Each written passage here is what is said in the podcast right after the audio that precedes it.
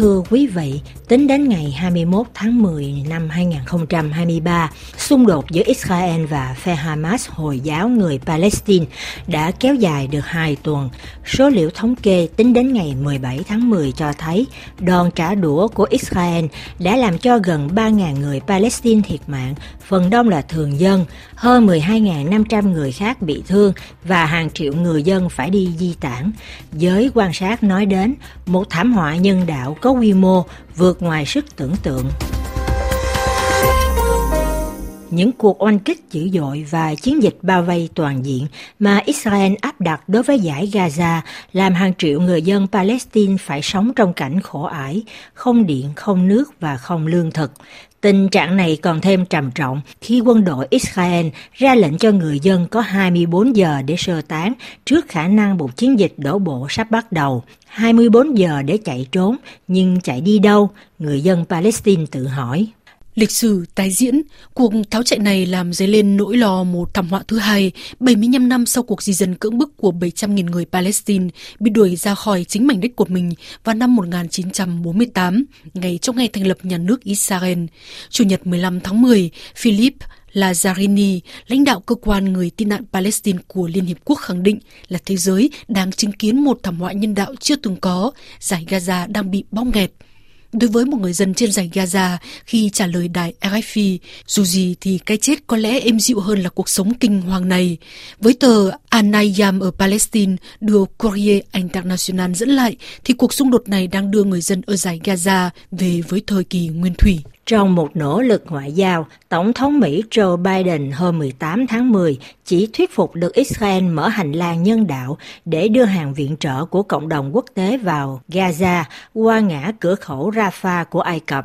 Đây là kết quả sau cuộc hội đàm giữa nguyên thủ Mỹ với đồng nhiệm Ai Cập al-Sisi và Thủ tướng Israel Benjamin Netanyahu. Nếu như Ai Cập cam kết cung cấp hỗ trợ nhân đạo, thì Tổng thống al-Sisi cũng kêu gọi người Palestine nên ở lại trên mảnh đất của mình. Cánh cổng biên giới ở Rafah, lối thoát duy nhất, vẫn khép lại với người tị nạn Palestine. Trả lời kênh truyền hình France 24, ông Didier Billon, trợ lý giám đốc Viện quan hệ quốc tế và chiến lược IRIS trước hết giải thích. Ai Cập không muốn một mình gánh vác tình trạng nhân đạo thảm hại này. Giới lãnh đạo sẵn sàng tham gia vào một chiến dịch nhân đạo nếu cần thiết.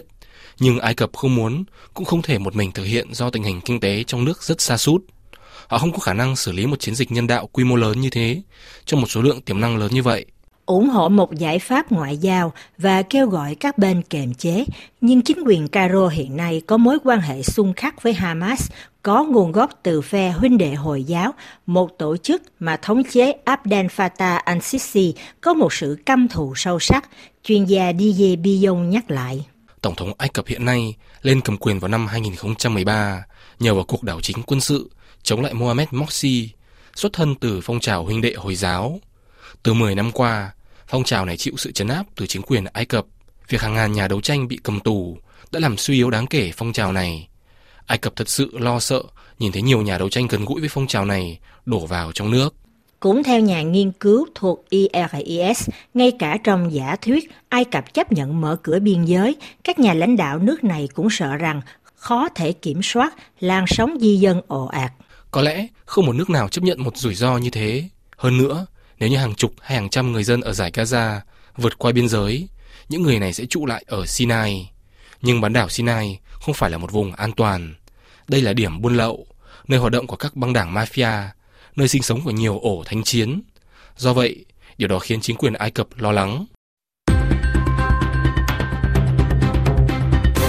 Ngày 20 tháng 10 vừa qua, phe Hamas thông báo thả hai người Mỹ trong số hơn 200 con tin bị tổ chức khủng bố Hồi giáo dẫn đi trong cuộc tấn công bất ngờ hôm 7 tháng 10. Tổng thống Joe Biden tức thì có lời cảm ơn Qatar và Israel vì mối quan hệ đối tác của hai nước trong chiến dịch này. Trả lời RFI ngày 19 tháng 10, ông Yves Aubin de la Mesurière, cựu đại sứ và cựu lãnh đạo Ban Trung Cận Đông của Bộ Ngoại giao Pháp, giải thích về vai trò thiết yếu của Qatar les Occidentaux ne peuvent pas négocier directement avec le Hamas parce qu'il est... Phương Tây không thể đàm phán trực tiếp với phe Hamas bởi vì họ bị xem như là một tổ chức khủng bố. Theo tôi, việc phải nhờ đến Qatar dường như là điều cần thiết. Rồi còn có các vấn đề tài chính, bởi vì chúng ta nói nhiều đến Iran, nhưng không phải thế. Nguồn tài chính đến từ Qatar, tiền đổ vào khu vực này rất nhiều. Qatar có vai trò chủ chốt thực sự vì họ đã có kinh nghiệm từ nhiều năm qua. Họ có nhiều mối liên hệ ở bên trong giải Gaza và do vậy họ có quyền chỉ huy, chí ít là về mặt chính trị. Tất nhiên họ nói chuyện với nhau hàng ngày, họ bảo vệ tổ chức Hamas nên có một mối quan hệ mà không có một nước nào khác có được. Tôi nghĩ là tuy không hoàn toàn chắc chắn, nhưng Qatar có đóng một vai trò nào đó.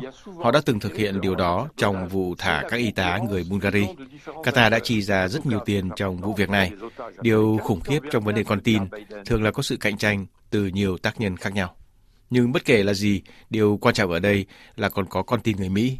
Chúng ta phải xem xem Tổng thống Joe Biden nói gì, nghĩa là xin trích. Chúng ta hãy đàm phán bí mật, nhưng đàm phán bí mật không hẳn là trực tiếp với Hamas về vụ con tin. Mỹ nhất thiết phải liên lạc với Hamas, nhưng sẽ là ở Doha.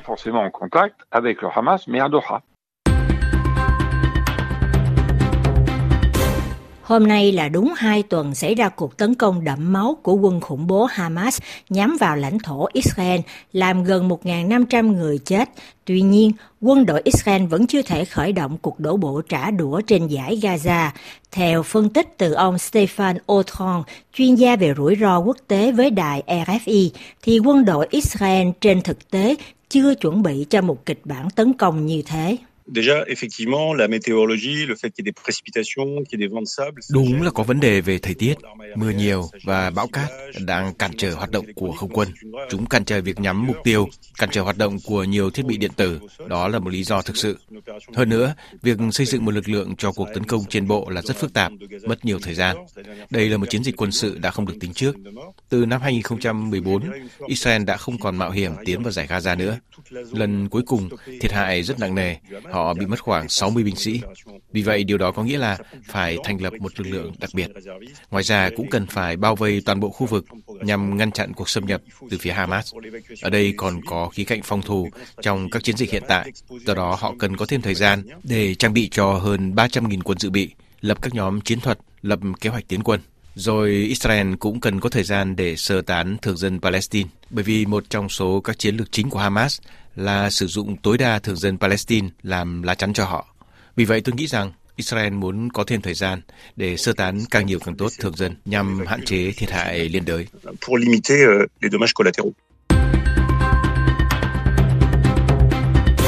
Trong khuôn khổ cuộc điều tra, Predator Files, tổ chức ân xá quốc tế cùng nhiều cơ quan truyền thông châu Âu thuộc Tổ chức Hợp tác Điều tra châu Âu ngày 9 tháng 10 tiết lộ nhiều nhà báo và chính trị gia tại châu Âu đã bị dọ thám thông qua một tài khoản Twitter Joseph Gordon 16 có liên hệ chặt chẽ với Việt Nam và được cho là hoạt động cho chính quyền Việt Nam hoặc một số nhóm lợi ích Việt Nam. Vụ việc đã được truyền thông Đức loan tải do việc Đại sứ Đức tại Washington là bà Emily Haber cũng đã bị trúng mã độc từ tài khoản Twitter trên. Trả lời RFI tiếng Việt, anh Lê Trung Khoa, phóng viên tờ Thời báo.de ở Đức cũng từng bị phần mềm gián điệp Predator tấn công cho biết thêm phản ứng từ chính quyền Berlin sau những tiết lộ trên. Ở trong liên minh cầm quyền Đức hiện nay, thì các chính trị gia của đảng SPD và đảng Xanh đang kêu gọi kiểm soát chặt chẽ hơn phần mềm gián điệp sau khi hồ sơ về Predator được công bố. Và Kanya Barclay là phó chủ tịch Nghị viện châu Âu và là ứng viên hàng đầu của đảng SPD trong chiến dịch bầu cử châu Âu sắp tới đã nói với tờ báo Spiegel rằng những phanh phui gần đây cho thấy rằng chúng ta cần có những quy định rõ ràng về việc sử dụng và buôn bán phần mềm gián điệp, chẳng hạn như kiểm soát của tư pháp theo đúng quy định và giám sát hiệu quả của Quốc hội. Ủy ban châu Âu cho đến nay vẫn không có biện pháp nào. Ngoài ra thì nữ nghị sĩ đảng xanh trong nghị viện châu Âu là bà Hanna Neumann đã cho rằng bà Bộ trưởng Nội vụ Đức là bà Nancy Faeser và ông Bộ trưởng Tư pháp Đức là Malcolm Buschmann có trách nhiệm. Bà Neumann cũng là người gần đây nhất thuộc Ủy ban của Nghị viện châu Âu điều trần phần mềm gián điệp. Nói tiếp, các đảng trong liên minh cầm quyền đã thống nhất về vấn đề này một cách rõ ràng trong thỏa thuận liên minh. Do đó, đã đến lúc chính phủ Đức phải thúc đẩy châu Âu để chúng ta có thể đưa các ngành công nghiệp nguy hiểm này vào tầm kiểm soát theo quy định. Khối đảng xanh của bà trong Nghị viện châu Âu đã yêu cầu đưa vấn đề này ra thảo luận trong kỳ họp toàn thể của Nghị viện châu Âu vào tuần tới. Và bà Neumann cũng cho biết Ủy viên tư pháp của châu Âu Itner, sẽ soạn thảo một dự thảo luật về chủ đề này như đã thông báo.